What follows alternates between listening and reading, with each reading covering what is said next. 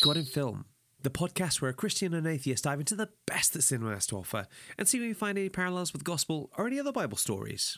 I'm filmmaker and drunken Santa, Giles Goff. And I'm test engineer and disbelieving 10 year old Phil Coleman. I, I am I am aged more than 10, just, just, just for the record, you know. Yeah, yeah, yeah. And for our Christmas special, we'll be looking at Miracle on 34th Street, the 1994 version of the Christmas classic. We'll be looking at the origins of Father Christmas and looking at the methodology of trying to prove whether Jesus exists. First of all, Phil, what did you think of this film?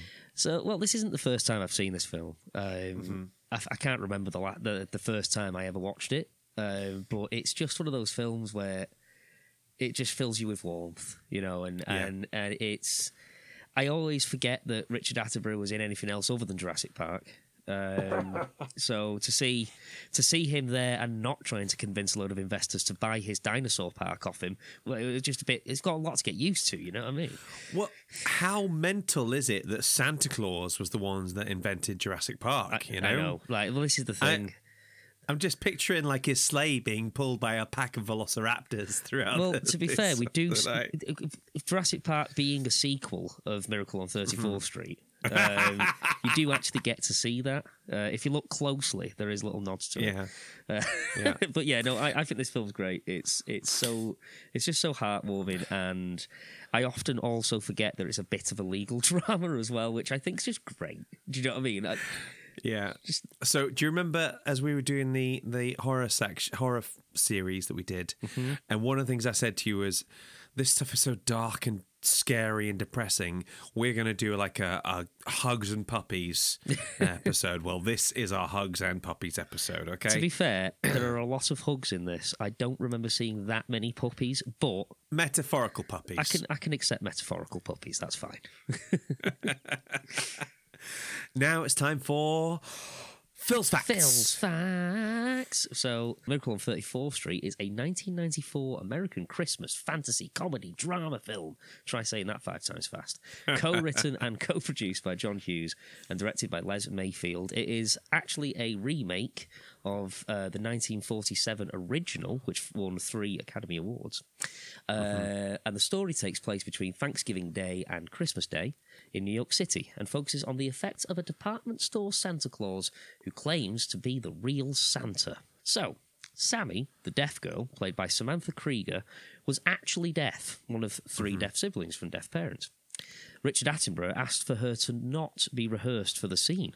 So the surprise on her face when he signed to her was genuine. That's adorable. How cute is that? That's really sweet. I just because I just imagine Richard Attenborough being as gentle as he is in that film as his character is, and that just proves it to me. You know, Dickie Attenborough was too good for this world. ah, Dickie. Yeah. The director of photography decided to put a light above each of the actors and actresses' heads during all of the shots to give a distinct glow behind them. And this is quite popular in the 1990s. It helped to give a warm feel to the remake of a classic movie. And apparently they Right, did that for a lot of remakes. So there was just lights just above people's heads then, or, Yeah, so- or just behind. so they- they- because if it was if it was right above, you get these like dark Well, sort I shadows. think what they did is they they they'll, they'll have to have lit it like normally, like you know the, the kind Mm-hmm. of normal sort of lighting that you would get for like a for a film for like a family film of that kind. But then I imagine they had one effect light that was effectively backlighting all Ah, okay. of their all of the hair and that, and you can see it quite. Mm. It's, it's like one of the first things I noticed about the film. Actually, when I put it on, I was like, I tell you what, this is one. Th- th- there is some squidgy glowiness going on here that I cannot Well, put you my finger you on. are so much better at lighting than I am. I'll I'll be like, okay, let's work on the script, let's get the locations, source the performers, and then I'm like, Phil, make picture look good, nice, please, thank you. And I'm just, I'm just like, hey, don't worry, baby, I got you.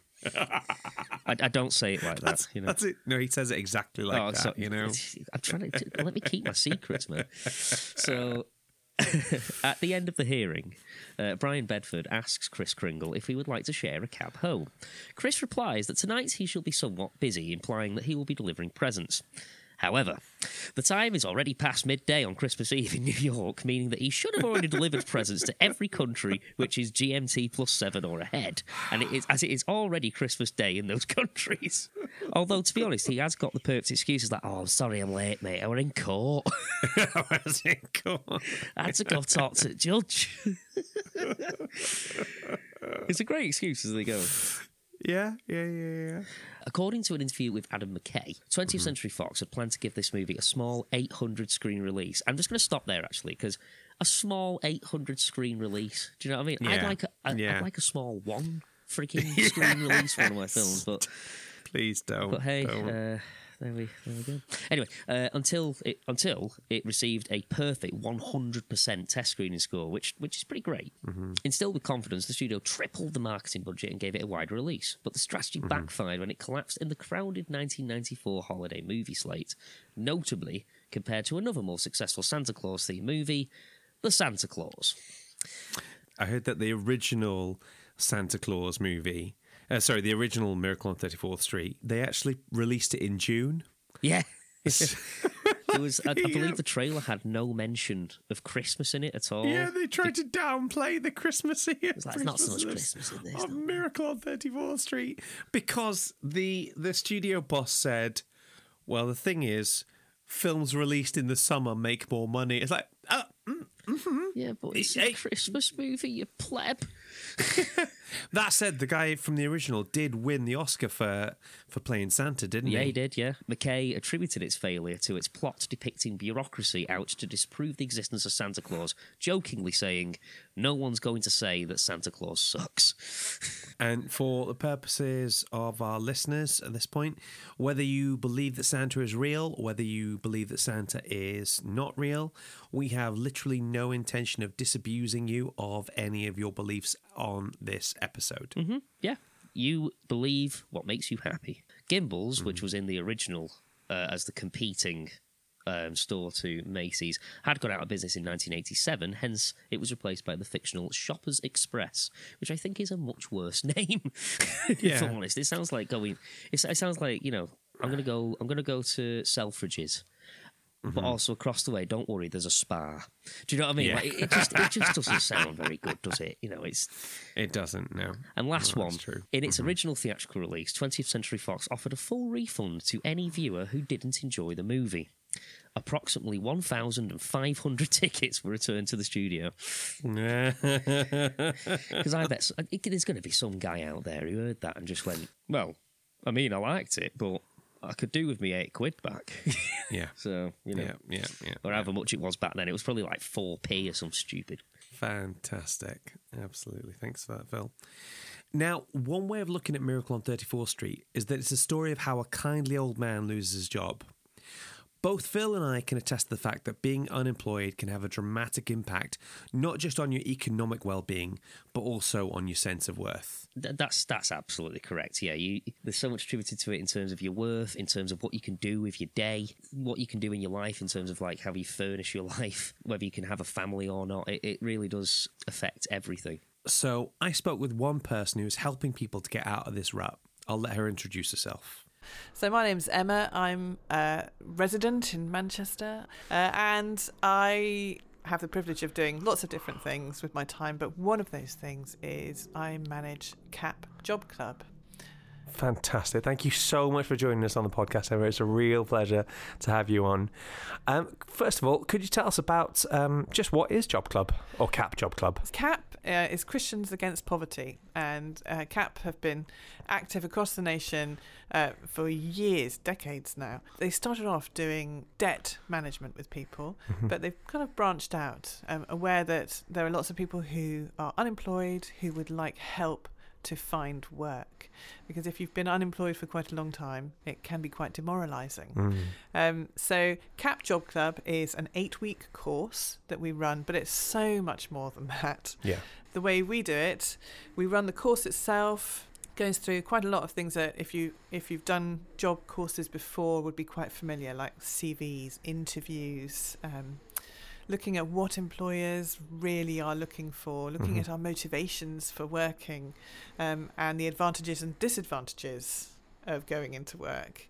And we look at all of those things on the course and we look at just the best ways to find work. But we also eat together, we become a community together, and our coaches provide one to one mentoring Mm. and coaching so that uh, people are helped in their circumstance. Yeah. That this isn't a one size fits all. This is very, very u- individual and personalised. And I think it's probably the, the community aspect Oh. that's the, the unique selling point really, here, isn't it? It really is, yeah. So we tend to run our courses starting 10, 10.30 time until 12. Mhm. Uh, very relaxed, tea, coffee, nibbles around the table, lots of chit chat.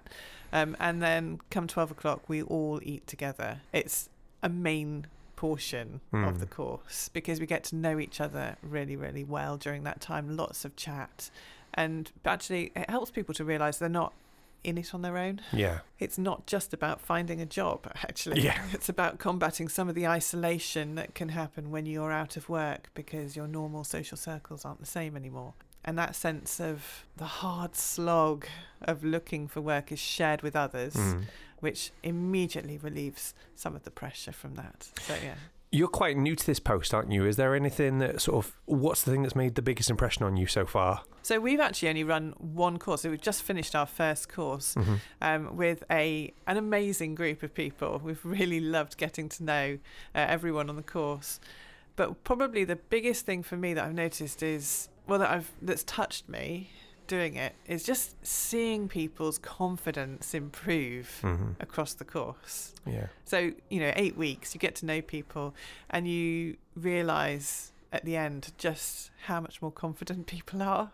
And that's just beautiful to see. I love it.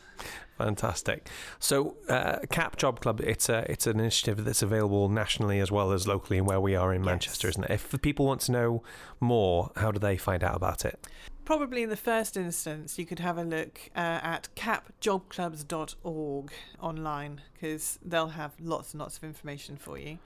hmm If you were looking locally, maybe in the Sale area or Trafford, um, then actually you could give me a call or you could give me an email. So you could give me a call on 07419 219 547 uh, or you could get me at Emma Barclay hyphen Watt at capjobclubs.org. That's a bit of a mouthful, isn't it? To be honest, it's a bit of a mouthful without all the rest of the address on there. My ma- my name itself. Yeah, I mean, you, you, you married somebody with some interesting oh. double barrel choices, Oh, you I know? did, yeah. Yeah. Awesome. Thank you so much for those, Emma. Just for clarity, we will put the info in the description there for No, you. Okay. great. Thank you so much for joining us today, Emma. I cannot tell you how much I appreciate it. Hey, it's a privilege to be here. Hi everyone, I'm Louisa Jane Smith, host of the RE podcast, winner of the most boring podcast in the world. I'm popping in just to tell you that God in Film, a really bloomin' brilliant podcast, now has a Patreon page.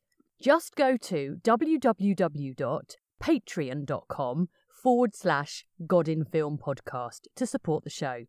There you can find episode notes for every episode and the special God in Music podcast, where Giles, Phil, and Sepha go through the top 10 mainstream songs with a God connection. Here's a clip. in my early career of, of teaching, I used to plug my iPod into into the sound speakers in my classrooms. I remember one time I had Paramore's first album on, and one little kid, I think his name was Finn, you know, bright blue eyes, little button nose. He comes in and says, "Sir, is this Paramore?" yeah, Finn, it is. Sir, do you like Hayley Williams? I don't think we should really be talking about that, Finn. And then he goes, "Does that mean you would, sir? But she's just a bit too young for you, you know." Wow. He's like 11 years old. Bro. like, Man. I mean, he wasn't wrong at the time, you know. Hayley Williams, Hayley Williams was a bit too young for me at the time, but now I, I realise she's the same age as my wife, so now it's probably. You know, it's, it's, it reminds me of that. I think I might in- be in with the shot. That's what I'm saying. You know, It know. reminds me of that bit in Falcon the Winter Soldier where he's just kind of like, he's out of line, but he's right. Mm. Out of all the podcasts in the whole world that aren't mine, these two are probably my favourite, combining faith, films, and music. If you'd like to support the podcast, your money will go towards the running cost of the show, and Giles and Phil will be eternally grateful. And if you can't support them financially, that's okay too. It's a really tough time for a lot of you out there right now, so you can just help out by telling someone about the show or liking and sharing the show on social media. Now, Phil, our next guest came to my attention when she published a f- really fascinating thread of tweets about how the 1947 Paramount case impacted on the cancellation of the Batgirl film. Mm, okay, that sounds Now- cool. now, I appreciate mid 20th century legal cases surrounding the entertainment industry is probably one of my more niche interests, but what can I say? We love what we I'll, love. I'll be honest, as niche as it goes, yeah, that's that's pretty niche. Anyway, what she had to say in this interview that we that we did was just as fascinating. I'll let her introduce herself. Hi, I'm Vaughn. Um, I am a PhD candidate at the University College London, um, and I'm studying film history, specifically the post war period in Hollywood and the government's, the US government's kind of infiltration of Hollywood in that period through agencies such as the FBI, the DOJ, SCOTUS, and um, the Congressional Committee of the House Committee on Un-American Activities, or as other people know it, HUAC. And to study that period and those government influences, I'm looking at a case study on Christmas films. Vaughn, it is such an absolute joy to have you on the podcast today. Thank you so much. Speaking as somebody who loves the golden age of Hollywood, it's a very small niche group of people who I can find who will talk to me about HUAC for ages or the Paramount case or all that sort of stuff. So it is a real joy to have you on the show. Thank you for having me. I will talk your ear off about those things. So. Awesome. Well, I'll tell you, we'll save that for another time. Uh, for the moment, can you tell me about Miracle on 34th Street, how it came about, and so on? Yes. So Miracle on 34th Street was a screenplay written by Valentine Davies in the 1940s. Uh, George Seaton, the director, read the screenplay and fell in love with it and just Mhm. d- decided to run with it. Mhm. Um, so George Seaton directed the original that most people would know as the kind of classic film that a lot of Americans still watch it today. Uh, it was filmed in the Macy's building on 34th Street, and a lot of the scenes of the crowds in it are authentic. They were actual shoppers in New York. So it has a really kind of homey feel to it for people who are familiar with New York. And then 50 some years later, or thereabouts, we get a remake in 1994. And it's really fascinating the kind of differences between these films. This 94 version came about because in the 90s, um, after the Cold War, we started seeing Hollywood having a return to Christmas films. For many decades, they stopped making Christmas films at all Oh, um, and just kind of turned to, especially in the 60s and 70s, turned to TV specials, which oh, would would be the kind of Rudolph and Frosty from Rankin Bass uh, animations, and A Year Without a Santa Claus. You also get the Dr. Seuss's How the Grinch Stole Christmas in 1966, I believe. Right, So, okay. and we we also have this like surge of TV Christmas specials, like you see with uh, the Star Wars Holiday Special in '78 hmm so Hollywood really took a step back from Christmas films entirely until the 80s when you get these kind of experimental Christmas films like Gremlins and Die Hard. Which I do I We've nailed our colours to the post straight away there. I love it. I yeah. if you want to debate it, you can at me on Twitter. We will Nope. talk about it. But no, no, I, uh, I, I wouldn't dream of such a thing. Love it. once the Cold War ends and Hollywood's feeling a bit more confident about making Christmas films, we get this absolute rush of Disney films with A Muppet Christmas Carol in 92. And then in 94, you get uh, The Santa Claus. I believe 1990 is Home Alone. Like this this whole surge going on. Is, Mhm. is there a correlation between the, the Cold War ending and Christmas films? There is indeed, and I'm being kind of vague about this because it's the kind of crux of my Right, dissertation. okay.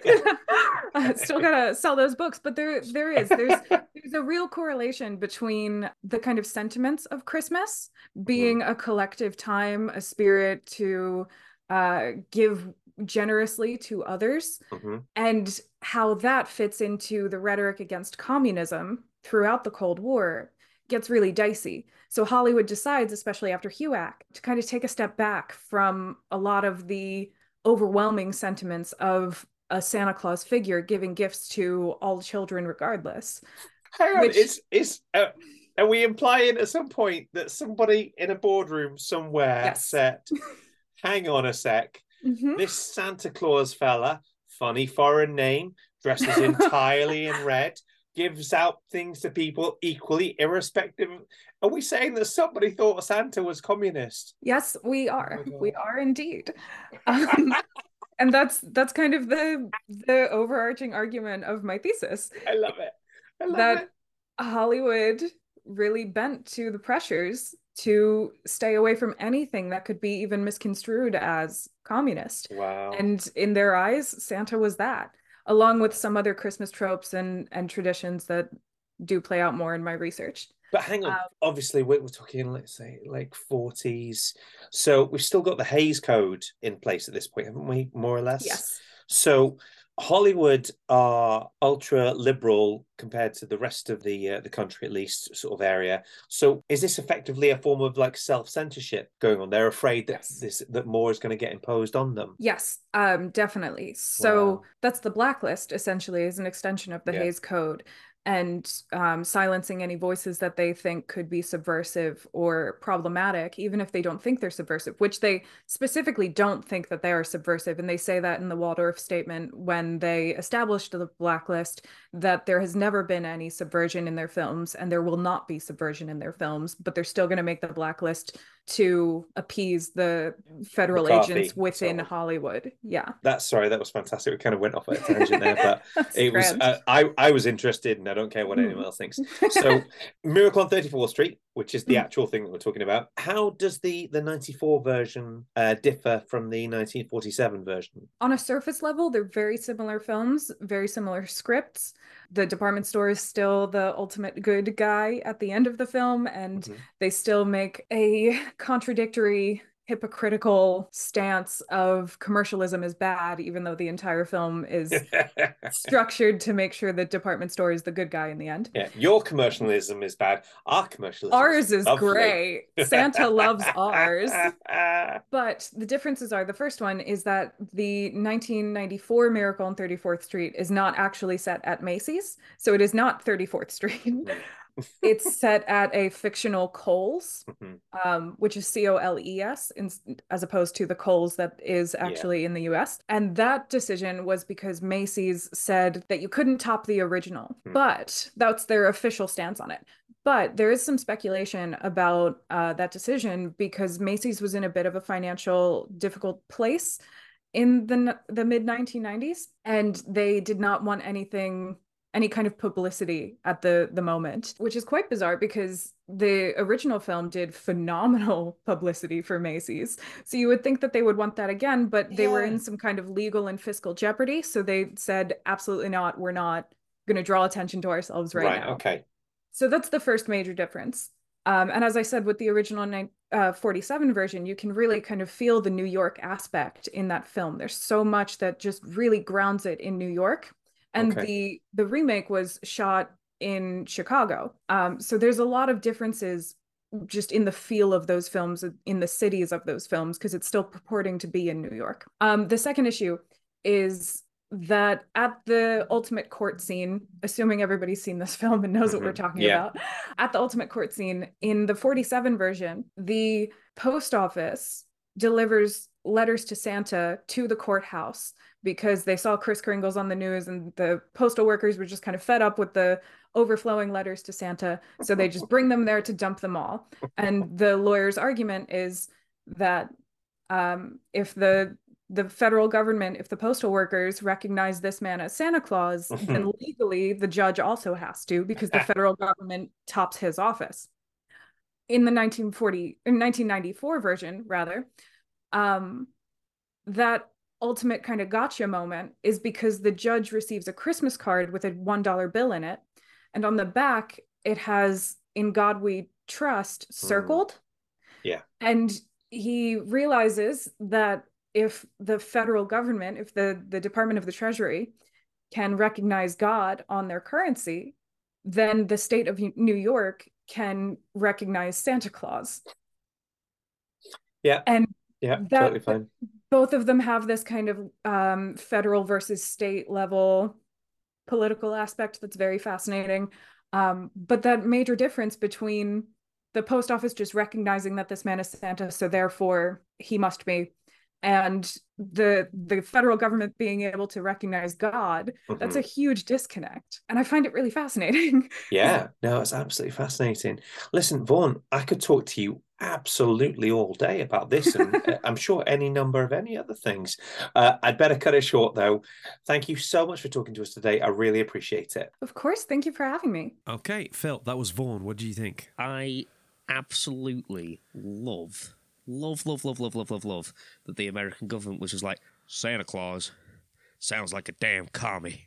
You know, just I just of course they bloody well did. Do you know what I mean? It just Oh dear. Like I think I just that's that's something that will live in my head rent free every Christmas now. And I'm going to the US this Christmas as well, so I might ask some questions about that. I think that's hilarious. But um yeah, no, I thought she was. I thought. She, I thought it was really interesting what she was talking about uh, with regards to you know that sort of faith based ending. Because I did wonder about that myself. You know, like having faith, to talking about the idea of having faith in someone, whether they are who they say they are or not. Yeah. Um, it, it just it, it, there's a lot of questions to be asked and answered there. I think, and and, and her addressing that. Um, yeah, I just thought that was really interesting, and I thought uh, extremely knowledgeable person. Yeah, she was phenomenal to talk to. Uh, absolute joy. Absolutely. Anyway, now it's time for. what was that? What's going on? What's going on? Did you losers think you could get through a whole season without me? I don't think so. Apart from anything else, you need me to keep your listening figures up, don't you? Let's be honest. Sorry, I Claire. thought you were keeping. sor- sorry, Claire. You thought you were keeping me away with the horror films, which I will not touch with a barge, barge pole. But Christmas, come on. That's fair enough. I mean, Christmas is a little a little more cuddly. Yeah. So. Yeah, I, must I'm. I'm sorry, darling. What a what a tremendously bad oversight on my part. Yeah, damn right. Is is there anything you would uh, like to add to help our terribly, terribly, terribly low uh, listening figures? yes. I would like to talk about the origins of Santa Claus, please. Fantastic. It's very- Sounds great. Let's do it. It's very interesting. So, uh, Fa- Santa Claus, Father Christmas, started out, believe it or not, as a Greek, Greek bishop called St. Nicholas, who was born around AD 280 in what is now Turkey. And he became the patron saint of children, largely due to two stories that sprang up around him. First of all, uh, that he came across three daughters who were about to be sold into prostitution by their financially strapped father. Oh dear. So it's not the lightest of stories. Um, yeah, I mean, a, a lot of Christmas narratives really do t- play down the sort of sex trafficking aspect of Yeah. it. You know? Yeah. yeah, yeah. I, I mean, and not only that, it is a Thursday. You know, like, like, good grief. Um, but he, uh, what he did, he threw three bags of gold down the chimney to pay for their dowries. Um, and they happened to land in the girls' stockings that were drying by the fire, which I think is really cute. Um, so that's where that, that started. And the other story is that he, he resurrects back to life three young boys who are murdered and pickled in a barrel by an innkeeper. right. Yeah. Uh, You know how I said this is a more warm and cuddly topic. I, I'm not feel, I'm, I'm not feeling very warm or cuddly right now. If anything, I feel like I should lock my doors twice. You know? It gets better. So, yeah, due to that, Oh, good. Due to that, he becomes the patron saint of children. And St. Nicholas was actually very popular in medieval times. Um, and it led to a tradition of leaving gifts for children on the 6th of December, which was St. Nicholas's Day. Um, and in the Netherlands, Sinterklaas, um, which is their name for St. Nicholas, impersonators uh, dressed in red bishops' costumes to entertain the crowds. So you can start to see the little traces of it coming together now. Um, obviously, in, in medieval times, Christmas was largely about getting drunk and causing wild havoc. Um, so he was not quite the fi- figure we know now. I mean, not not much has changed. has it? Replace Wild Havoc with photocopying your bum, and it's pretty much got the same concept. Yeah, that's basically a work Christmas party, right? So when the Reformation happened, uh, saints fell rather out of favour, and baby Jesus was deemed a more appropriate gift giver. Um, and he was known in Germany as Das Christkindl or Kris Kringle. Ah, there he is. Um, Um, and at the same time as all this is going on in England, there is a Father Christmas figure who's a symbol of the Christmas season, who developed over time as a merry old man who presided over Christmas parties. This might have partly been connected to the Lord of Misrule thing that they had going on, where a person was appointed in rich households to oversee Christmas celebrations. And uh, like as far as I can establish, just make sure everyone gets sufficiently drunk. I think was was the idea, and just cause a bit of chaos um, which is great. Um, and in 1616, Ben Jonson writes a play called Christmas, His Masque, um, where the character of uh, Christmas uh, appears in old fashioned clothes and a long, long, thin beard, calling himself Old Christmas. Um, and he's quite sort of a fatherly character, but it's still very much about mischief and feasting and parties at this stage. Thankfully, Father Christmas and Santa Claus survived Puritan attempts to ban all fun. Um, Yeah. and in the Victorian era, in the Victor- Blanket ban. yes, pretty much, yeah. In the Victorian era, Christmas changed to focus more on family life, children, and religion rather than delinquency, getting drunk, and eating too much. Um, so Santa Claus and Father Christmas kind of changed to fit and became merged into one figure. The Night Before Christmas poem helped cement his more modern image as a twinkly old gentleman who brings presents for children. And by 1880, he's, he's pretty recognisable as the figure that we know now. Um, interestingly, the idea that Coca Cola invented the modern image of him is actually a myth. They started using him in the adverts in the 1930s, and he was in his red suit way before then. so that's not actually true. Oh, okay, fair enough. Yeah, yeah, that's a very brief and potted history of, of Santa. We should uh, name our own version of Santa since everyone else has done it. Um, I vote Big Papa Crimbo. If, if no objections, we can move forward Well, with the motion of Big Papa Crimbo. In uh, in Wales, he's Siôn Corn. Um, Sh- say that again. sh- sh- Siôn Corn. Um, Sean, Siôn Corn. yeah, yeah. Less less of the Cornish accent, but yeah, you get the idea. Um, I'm so I'm sorry. I'm I'm I'm really trying at my regional accents, Yeah. but they're so bloody many of them. You know? um, yeah. Um, all all those in favour of Big Papa Crimbo. Aye. Aye. Aye. There we go. Yeah. Okay. Okay. Motion carried. Sweetheart, thank you so much for barging your way into our episode today. We really like it. You're very welcome. It was a pleasure. Thank you very much, Claire. Thanks, it was really Claire. good to see you. Good to be back. Thanks. Now it's time for. Finding the faith in the film. I've got to do it quietly, so. Da, da, da, da, da, da, da. Hello, welcome to the God in Film ASMR episode. I'm your host, Phil Coleman. Uh, there you go, there you go. That's about as much ASMR as I know. Okay, let's deal with the easy stuff. Uh, I love America. American films, TV, comics, and music have been the soundtrack and wallpaper of my life. I'm not uncritical of it in the same way that I'm not uncritical of my own country. But from the things I have seen and the people I've met, I'm putting it firmly in the yay column. Uh, and, and, and Phil, since you fathered an American, I imagine you've probably got quite a warm feelings towards him in general. I mean, half American, but yes. no, of course. I mean, I, I'm I am married to an American, so um, I Yeah. I can't really ha- I can't really dislike America that much, can I? Um, Yeah, certainly not when you're around the uh, the dinner table at Christmas. No, well, this that, as I as I mentioned earlier, that will be that will be the fir- this uh, this year is actually the first Christmas I'll be staying in uh, in America for Hmm. American Christmas, which I've never experienced before, and I think it's going to be most merry indeed. So Just try not to mention the War of 1812, and I'm sure you'll be fine. Okay. I don't even I don't know out about it, so I Oh, can't see mate. myself I can't see myself bringing it up. But Okay. Well, short version, right? James Madison basically decides he's going to pick a fight with Britain, and the British basically invade Washington D.C. Hey, there's they they sort of storm the White House.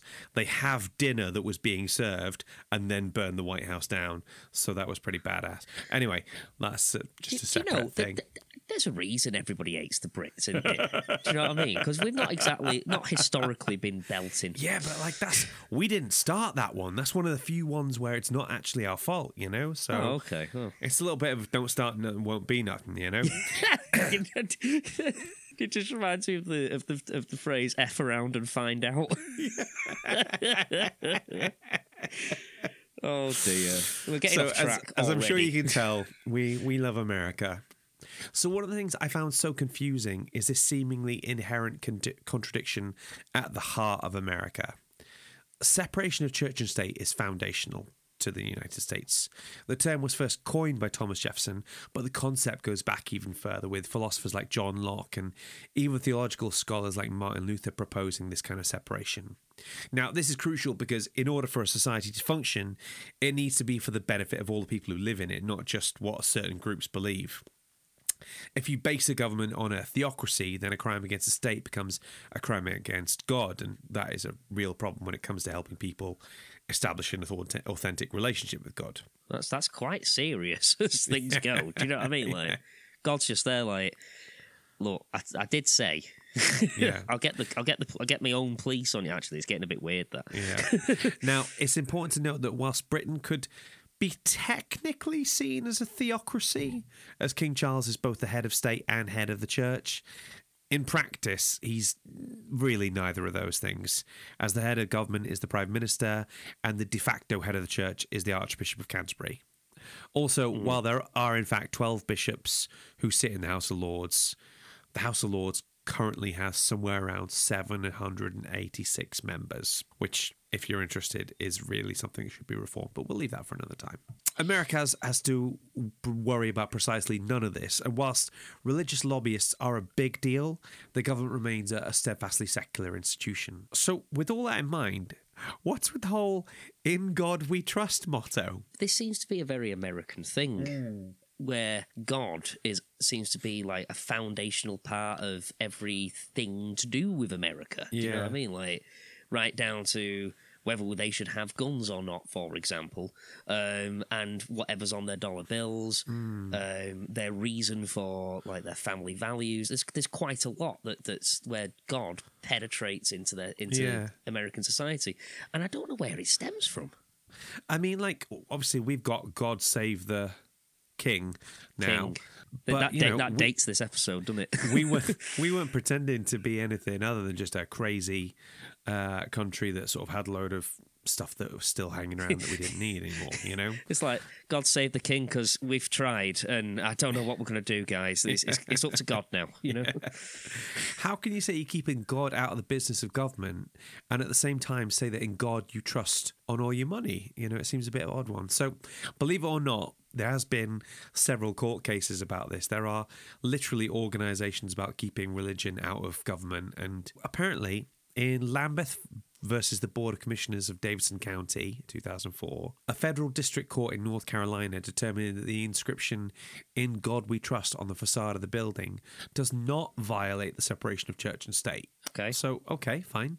Fine. Following year, the Fourth Circuit of Court Appeals affirmed the lower court's decision. So, in 2006, a US judge wrote Newdow versus Congress of the United States. The national motto is excluded from the First Amendment significance because the motto has no theological or ritualistic impact and is of a purely secular and patriotic and ceremonial character. The words "In God We Trust," he said, constitute in effect a secular national slogan What? No. it sounds mental when you dig into it. What they're saying is because it's been said so often and because it's so hooked in to like American identity, it's kind of lost all theological meaning. I can see the argument for it. I think it's an absolute load of codswallop. Yeah.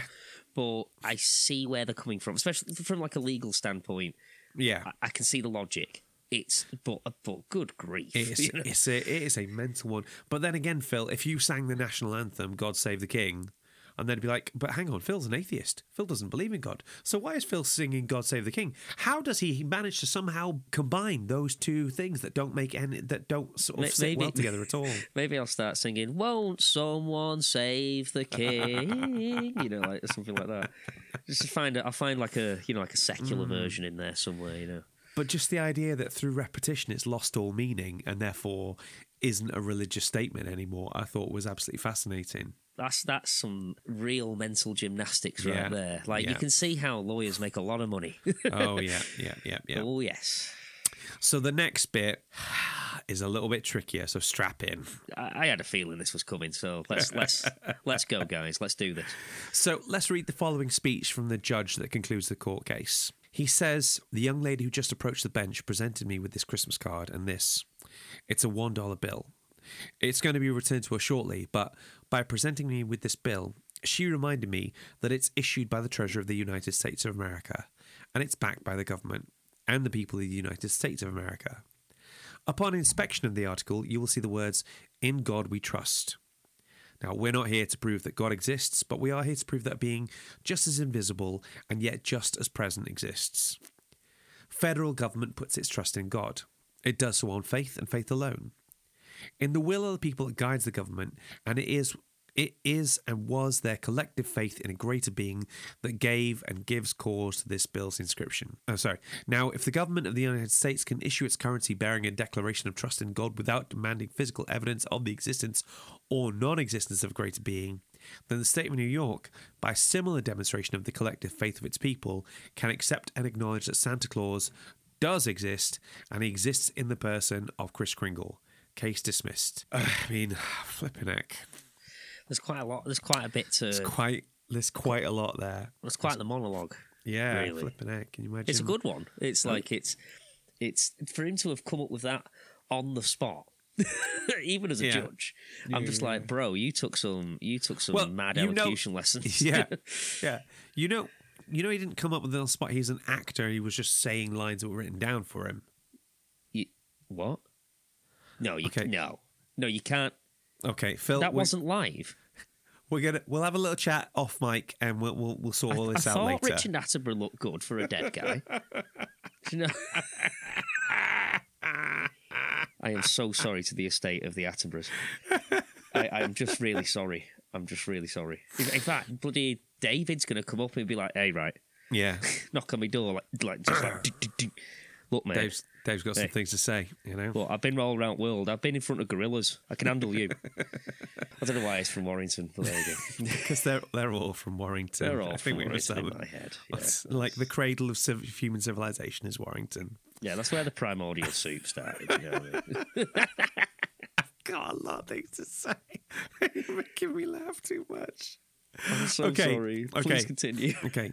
So what's interesting here is that the judge doesn't actually make a judgment based on the weight of evidence for or against Kris Kringle. What he does is essentially use an element of equivalence. He says if the US government can believe in God without evidence, then the state of New York can believe in Santa Claus without evidence. In essence, if they can believe X, then I can believe Y. If this person believes it, then I can believe it too. Interestingly, this is probably why the most effective form of evangelism is one to one, like friendship evangelism. So, like, have you heard of Billy Graham? You know, the name rings a bell. Okay. Um, Billy Graham was like this mid 20th century kick ass evangelist. He'd have these Hmm? massive, like, events where, like, tons of people would give their life to Christ. And, you know, probably tons of people would change their mind on the bus home because there wasn't that kind of personal relationship with him. So he he got lots of people saved, and the my sort of spiritual ancestry, if you like, goes back to Billy Graham because the person who got me to become a Christian became a Christian at a Billy Graham event. Ah, okay, I see. Yeah, I, I But- love the term "kick-ass evangelist." He was a kick-ass I imagine evangelist. him like flying this in. dude this dude was like evangelist to to the queen he was like a, a spiritual advisor to pretty much every president his son franklin graham really not as impressive predominantly because of his support of trump but anyway that's a whole other I, thing I thought you were going to say like because he works at Target or something Yeah. like that. billy graham awesome franklin graham sucks that's the system that we that's the best way to put it To be honest, if he supports Trump, that's an auto. That's an auto suckage point. Yeah, you know I mean? yeah. Like- Do not pass go. Do not collect two hundred. Anyway, Yeah. whilst you got like high numbers of people, it's quite a low percentage of people getting saved. If that makes sense, you know. yeah, Yeah, one to one witnessing is the most successful. It's the best tool that we've we've got really, and I mm. think it's because personal credibility is so crucial, and that's because in order for society to function, we have to trust people. It's impossible for human beings to corroborate every single piece of information they're given,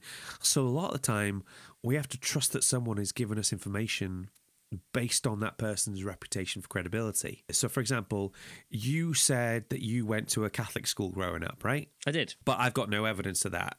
And I don't even know what Catholic school it was. And I can't prove or disprove that you went to a Catholic school. So why should I believe you went to a Catholic school? And it's because I have to trust you because if we don't have a basic foundational trust for each other, then society pretty much collapses. Do you know what I mean? Well, I mean, I had to tell you that because if I told you I was raised by wolves, you probably wouldn't have believed me. So, you know. I wasn't raised by wolves. I did go to a Catholic school. So, anyway, I wanted to tell you about a guy who needed to know more about Christianity. So, he asked some people that he knew were credible. There's this guy back in the 80s, Lee Strobel, was an award winning investigative journalist and legal editor of the Chicago Tribune. You probably might not know this, but your wife might know something about the, the Ford Pinto, how it was basically like a death trap as uh, as cars go. I am aware This of was that. a car- it- that was an 80s. It was an 80s car, right? something 70s 80s this was a car that was 70s, 80s. basically because of where they put the the um petrol tank if somebody collided with it at something like 20 miles an hour it would explode you know and lee strobel was one of the people that uncovered that so anyway that's, that's something that got past quality assurance quite. yeah Uh, that was that's yeah. not good.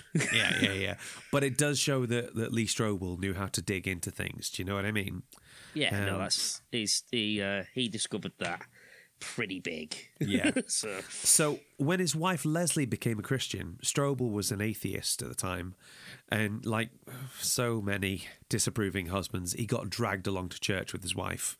And as best I can tell, he decided he was going to disprove the existence of God out of, from what I can see, pure spite. I'd see where he's coming from. It seems Yeah. quite mean spirited.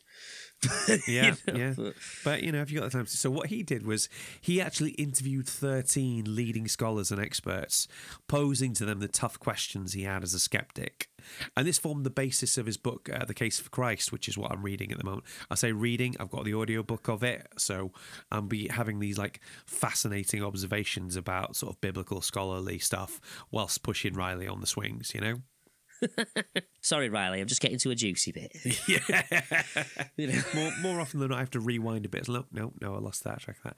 So yeah, that's fair. I'll, I'll just give you some some examples of some of the stuff that he talks about. So first of all, uh, a friend of mine recently said that part of the reason she couldn't believe in Jesus was that all the evidence for him comes from the Bible, and that's biased. And I was like, uh, okay, unless it is meant to be without bias for a specific purpose, surely all storytelling has some kind of bias. Yeah, potentially. But the, I You guess the point I'm, the point I'm trying to make was the Bible wasn't a biased text. The Bible was a collection of texts about Jesus, and they they worked out which bits were the one the the text that they thought were legit. They left out the bits that they thought weren't legit. So that's why. To be fair, it did come from many perspectives as well. So, Yeah. like, Yeah, you know, yeah, bi-. I suppose bias at that point, the only bias is is that they all looked at Jesus and went, "Yeah, sort of got him." Yeah, well, the interesting thing is there's a fair bit of extra biblical evidence, stuff that we've talked about the Apocrypha, we've talked about um, stuff that this isn't that. This isn't like that sort of Bible fanfic thing. This is other people writing at the time who mentioned Jesus, okay? So Oh, there's I this one- there's this one dude, right? Tacitus, who's a Roman historian and a politician. Now, he is going to be biased completely in favor of Rome and therefore biased against anything that is uh, a danger to, to Rome, right?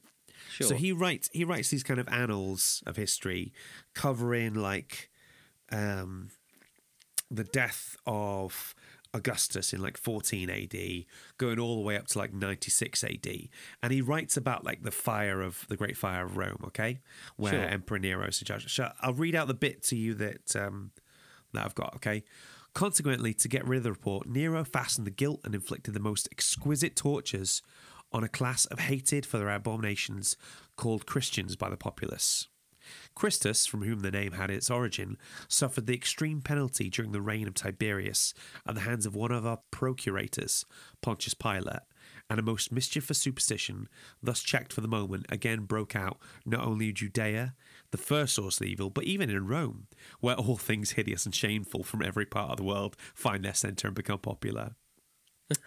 Accordingly, an arrest was first made of all who pleaded guilty. Then, upon their information, an immense multitude was convicted, not so much for the crime of firing the city as of hatred against mankind. So basically, what he's saying is that all these Christians, we rounded them up, tortured them, they gave us some names, and then we tortured them some more. They probably didn't set fire to the city, but we just hate those guys anyway. But the interesting thing Wow. is, right? I mean, yeah, I mean, like, I, It's- I mean, told you you, know, it's a bit bloody. It's, that's not exactly like you know regular Tuesday evening yeah. sort of Like, activities, the- that, is it? like the Romans, in so many ways, not a great bunch of lads, you know. No. but it's interesting because so. It, it's interesting because the it talks about this guy Christus who was uh, executed, suffered the extreme penalty, which is execution. Guessing uh, that's on the- Christ. Pontius Pilate, Pilatus. Yeah. So Christus, you know, it's it's Christ with an us attached to it, attached to it. You know. Yeah, yeah. So it's we have like extra biblical information saying that Christ was executed by Pontius Pilate. Like we don't know anything else about him from that, but we know there was this dude, he was executed by this other dude. Now that then obviously that backs up what we've got in the gospels. Does that make sense? Yeah, I mean it. It it doesn't say anything about his character. The only, the only No. thing I did pick up on is just that it did talk about like how his influence seemed to start things in Judea, Yeah. and and across the way, and where all things. I can't remember what he said now. It, sound, it sounded very much akin to what a wretched hive of scum and villainy. Do you know what I mean? Like it was that kind Yeah. of like feeling. Yeah, I love the fact that he's slugging off his hometown, you know? Oh yeah, it's just like look, no one likes where they're from, right? Yeah. you know, just we've all been there.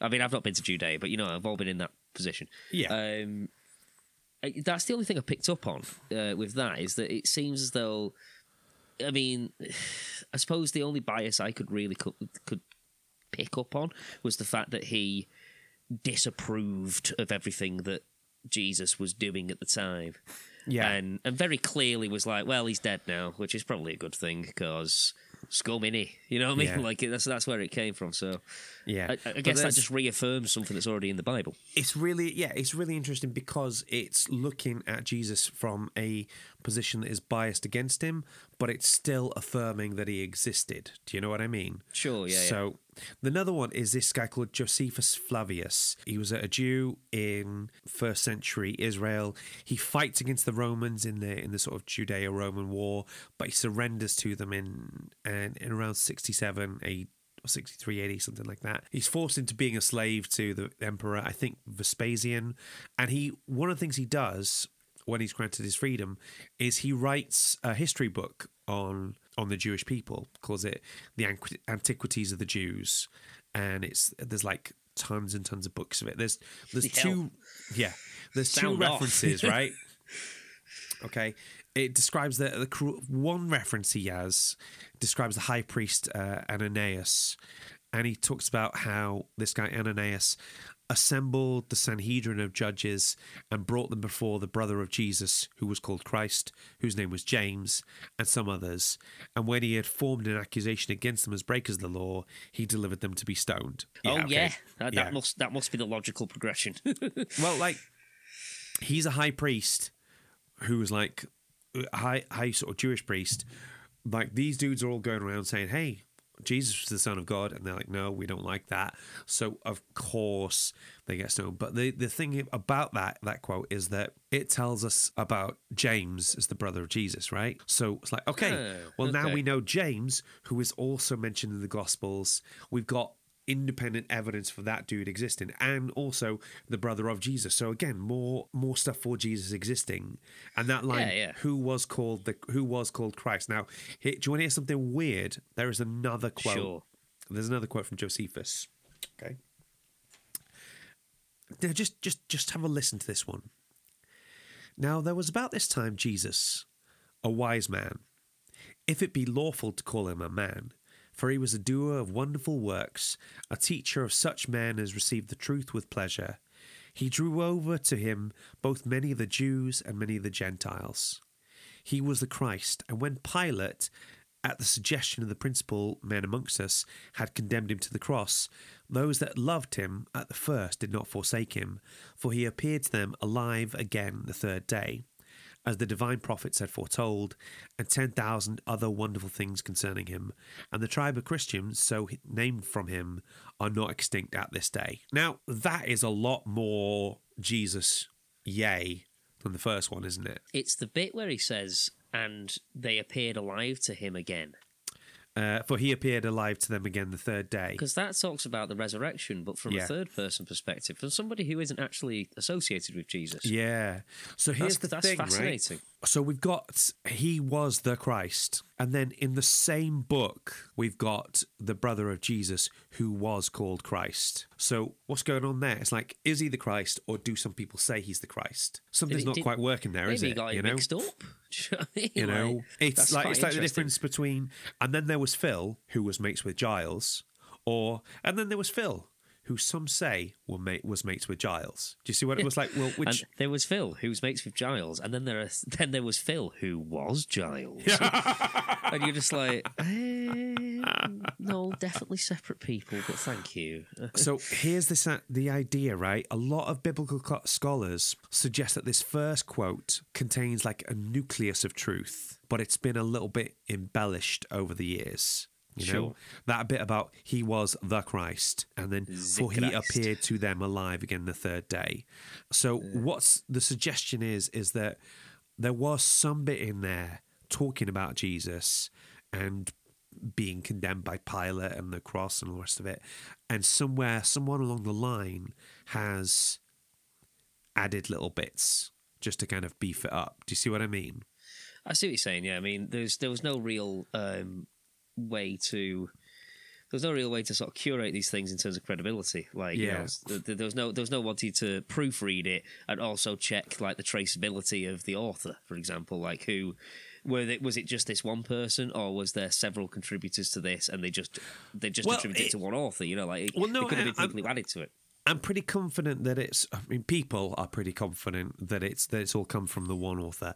What we're saying is that somebody who copied it out there made a few cheeky little additions. I think they call. I think the term they call it is a, an interpolation. The thing I find interesting is that it's biblical scholars, and in particular, it's like Christian scholars who are pointing this out and saying, "Look, this th- there's this thing we think some bits of it are not legit but some of it might be you know because it would be so easy for me as a christian to be like oh look this guy who wasn't in the bible said that jesus was the christ do you see what i mean Yeah, I, I do appreciate the fact that these Christian scholars they're looking at this piece of text and they're not just going, "Look, there he is. It's, Je- Yeah. it's Jesus. There he is. Look, right, okay, absolute belief."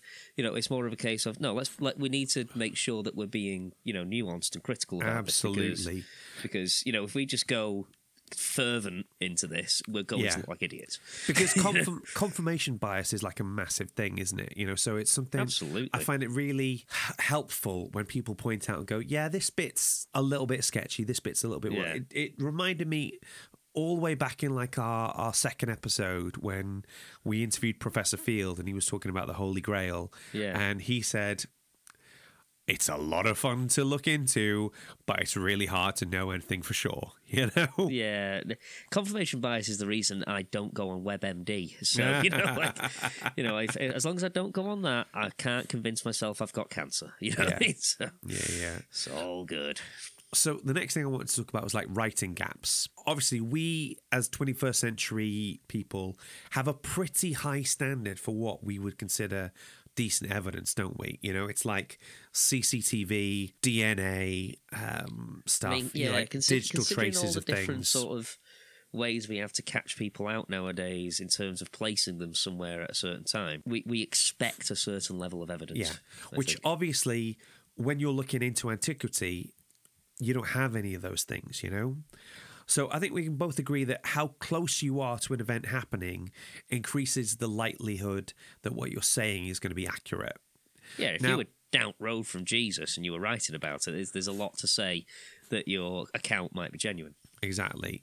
Now, interestingly, if we look at somebody like Alexander the Great, who reigns uh, uh, 336 to 323 BC, and the earliest surviving biography of him is written around 40 AD. Oh, what's that going to be? That's like 360 something years later. And even then, the Holy earliest, man- even then, the earliest surviving manuscript we have comes from like the 9th century. So we don't know how many times that's been copied out. So th- it's like the chain of evidence has a few pretty big gaps in it. Do you know what I mean? Yeah, it could it, it could have just been Alexander the OK. Do you know what I mean? For all we know. But if we assume that Jesus dies around the year 30 AD, then some very rough calculations suggest that the first Gospels could have been written as soon as 30 years later. That's still within living memory. Yeah, I mean, you're likely to maybe have a little bit of deterioration of memory, but it's still going to be fairly fresh, as in the people who witnessed it will still be likely alive, or at the very least be able to tell it in detail to people who are still who, who are alive as well. Exactly. I mean, like, my idea is that obviously in Jewish culture, you were a man when you were 13 years old. So, my theory that I, I've been working with is that a lot of the disciples following Jesus probably would have been teenagers. You know, with probably Peter being one of the eldest and That'd John being one of sense, the, the youngest. You know what I mean? Yeah, so totally. a lot of them are still going to be round in like 62 to 64, 68 AD, which we've, by which time we've probably got the Gospel of Mark, Gospel say of they- they- Luke. they're gonna they're gonna have some serious trauma. Yeah. Well, the, the point the point I'm getting at though is that if I write about the life and works of somebody whilst that person's contemporaries are still alive, if I write something that's out of line, somebody's going to pick me up on it. Go, Oh, yeah, no, like- actually, that wasn't right, and you'd be like, oh crap, sorry, I'll take that bit out. Yeah, no, you, you- you're gonna have people who go, "Look, I was literally there." I was literally there, dude. I You know, saw like, it happen. just I'm gonna just gonna correct you. You know. Yeah, you can interview those people yourself. You can talk to people. There's going to be room for error uh, because there's somebody might remember things differently. I quite like that in the gospel accounts, they don't always match up 100% all of the time because if you or I went out and had to sort of saw a crime happen, we gave our sort of testimony to the police and it was exactly the same, the police would be like, that sounds a bit sketchy. Yeah, I think that's I think that says a lot about authenticity in the sense of you can tell there's no corroboration between the the, the apostles to say that they went let's coordinate make sure we get our story straight. They didn't really well, do it- that. we have a little bit of a cake and eat it in this scenario, right? Because like Mark is like the earliest gospel that comes out, and that's the news flash one. It's like, all right, listen, here's the important stuff. Shut Pow, up. This is the boom, boom, boom. And I buy talked that for a dollar. yeah, You know? and we talked about like that the idea of like a a Q or a quell document. It's like a theoretical sort of like book of sayings according to Jesus, you know, Hmm. um, that's been lost now, and that we think that Matthew and Luke might have sort of taken a bit from this sayings document and a bit of what Mark said and kind of put them together. So there is corroboration on those three gospels, but John whole other thing you know like the gospel of john is like more poetry than than anything else in a lot of the stuff that is so you've got a bit of corroboration here you've got a bit of a completely separate independent source here but they all agree on the main stuff which is like the crucifixion and the resurrection you know that like that stuff i'm always come back to and be like this is the stuff you can't do without They always come back to the main beats of the story. Exactly, exactly. You can embellish a bit here. It's okay if you get this a bit wrong, but this stuff, this stuff right here, that's crucial. You know. So I, I quite, I quite like that. So obviously, I, I appreciate for for us in the 21st century, 30 years is a long time to wait for a biography. But in terms of studying antiquity, that's basically a news flash. You know, like breaking news, Twitter alert. You know, Yeah, basically. in terms of in terms of historical accuracy. Not only that, but another thing to think about is like the number of copies produced was insane. The New Testament has been preserved in more manuscripts than any other ancient work of literature, with over 5,800 complete or fragmented Greek manuscripts catalogued, 10,000 Latin manuscripts, and 9,300 manuscripts in various other ancient languages, including Syriac, Slavic, Gothic, Ethiopic, Coptic, and Armenian. Sheesh. Yeah. So, like, That's that's at least four languages. those dudes were busy. Do you know what I'm saying? Yeah, they The- had they had stuff Yeah. on. the dates of these manuscripts range from uh, 125 AD uh, all the way through to the the introduction of the printing press in Germany in the 15th I'm century. sorry, I, can't come to temple. I'm, the, I'm busy translating Bible into Coptic. Why is that important? Why does it matter how many copies of the gospel? In simple terms, these books are copied out by hand, right? So that leaves you a much bigger margin for error than if you're just printing something. Sure. So the more copies you have, the more you can look through and try to establish a consensus. So that if there is a difference in the text, you can spot it, compare it with others, and go, ah, that's not that's not quite right there. Sure, yeah. You, you've got enough different versions where you can cross reference everything and go, ah, that doesn't match. That doesn't match. That's not a true representation of what we're trying to talk about here. Exactly. So if you imagine like if they're all just slightly different, a little bit here, there, and a a, a comma here and a, a full stop there, or of it, you can look at the, all of them and try and work out like where the differences are in each of them. Does that make sense? Yeah, that And- makes sense. And you can work out well like what's the consensus point on that these are all things that i've been learning about by by sort of listening to this case for christ book which i'm absolutely sort of hooks me I- in Yeah, no, that's fair enough. I mean, it seems um, it seems fascinating. Yeah, I, I guess like given enough time and enough different accurate copies of it, then its authenticity. Well, maybe not its authenticity, but its accuracy as to what the words were at the time. Yeah There's a lot that can be said for it in terms of it being accurate nowadays, especially like you know it being the basically being the most sold book on the planet, right? Yeah. So, i mean so this is why when when somebody says ah yeah but what if you believe what you believe and it all turns out to have just been a spelling mistake and you're like nah dude you know that's not that's not that's probably not a thing I- you know It's more I, I- obviously, as we know, this is a very well established fact on this show that I am an atheist. yeah i heard something about that Yeah, no, I, I've mentioned it once, but even I can see the flaw in that argument. Like where it's because a belief system isn't based on spelling mistakes; it's based on Hmm. the it's it's based on the whole sort of fundamentals and the and the what it is trying to teach you as a lesson and how you Yeah. live your life. And it's like a I, I I see all these I see religion as kind of like a almost like a set of rules and guidelines to live your life by if you would like to live your life to the to the correct specification of your chosen god yeah as it were and that's not always that that's open to fluidity uh, because I mean, at the end of the day humans are by and large pretty stupid. So you know if you give them exact accurate. instructions they will find a way to mess it up. But if you give them interpretive instructions likely in a roundabout way they may find themselves at the same destination. So you know, I, I, I yeah, I, I, the spelling mistake thing just seems, and this is coming from me, who is, but was basically born cynical, kind of too cynical. Yeah. I mean? yeah, So- yeah. Now, to summarize, you can look at everything I've talked about here and say, well, yeah, that's great, but all those sources are biased in favor of Jesus because obviously a person can't walk on water, they can't resurrect themselves from the dead, or make a storm disappear just by giving it a telling off. And like that's a totally reasonable assertion, and that is something I can I can sympathise with. A thing to remember is that in the ancient world, the idea of objective, dispassionate recording of factual historical events wasn't really a thing. But even if it were, you you can't really be objective or unbiased when it comes to Jesus Christ. In the same way that a drowning man can't be unbiased about a lifeboat, it it's kind of a life or death situation. Do you know what I mean? It's, it's kind of I see. I see what you're saying because it, it comes back to the idea of, of being saved, doesn't it? Like you know, it's it's it's kind of like, hmm, don't believe in Jesus and go to hell. Believe in Jesus, go to heaven. Okay, Yeah. cool. A binary decision. I can So- work with this. Yeah. So if you do believe in him, then people are going to say you're biased in his favor. But the the point I want to end on, and this was something that I was I was reminded of recently, is that it's not my job to persuade you that Jesus was really the Son of God. In fact, Jesus, as best as I can tell, didn't say anything about persuading people. It, it didn't interest him.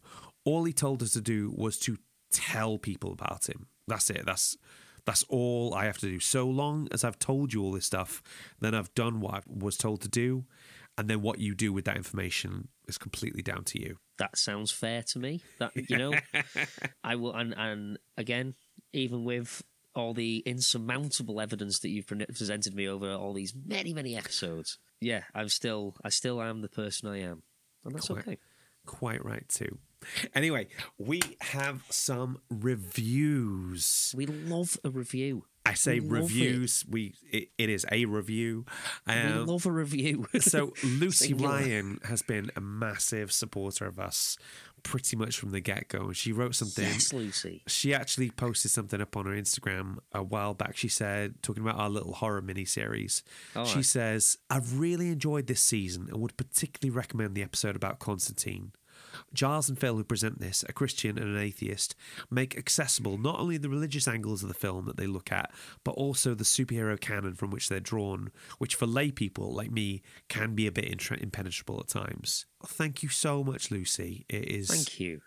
just the teensy scraps of affirmation that we get makes us feel all warm and fuzzy Validate me. Validate me. just please. No, Yeah. that, I, but that, yeah, thank you, Lucy. That does mean a lot, and it's it's it's good to hear that we can make impenetrable topics feel a little bit more accessible. That is that is really good to hear. That's part of the point, part of the reason we do this. So Awesome sauce. Okay, ladies and gents, that is us done for the year. It's been a little bit of a quieter year for us this this year round. We're sorry about that. We will have loads more stuff coming up for you next year. We're going to do a whole season on superheroes, and I cannot wait. Yeah, yeah, yeah, yeah. If you want to be a guest on that, just let me know. You come tell me what you want to talk about. It'll save me a whole lot of time tracking down guests for it.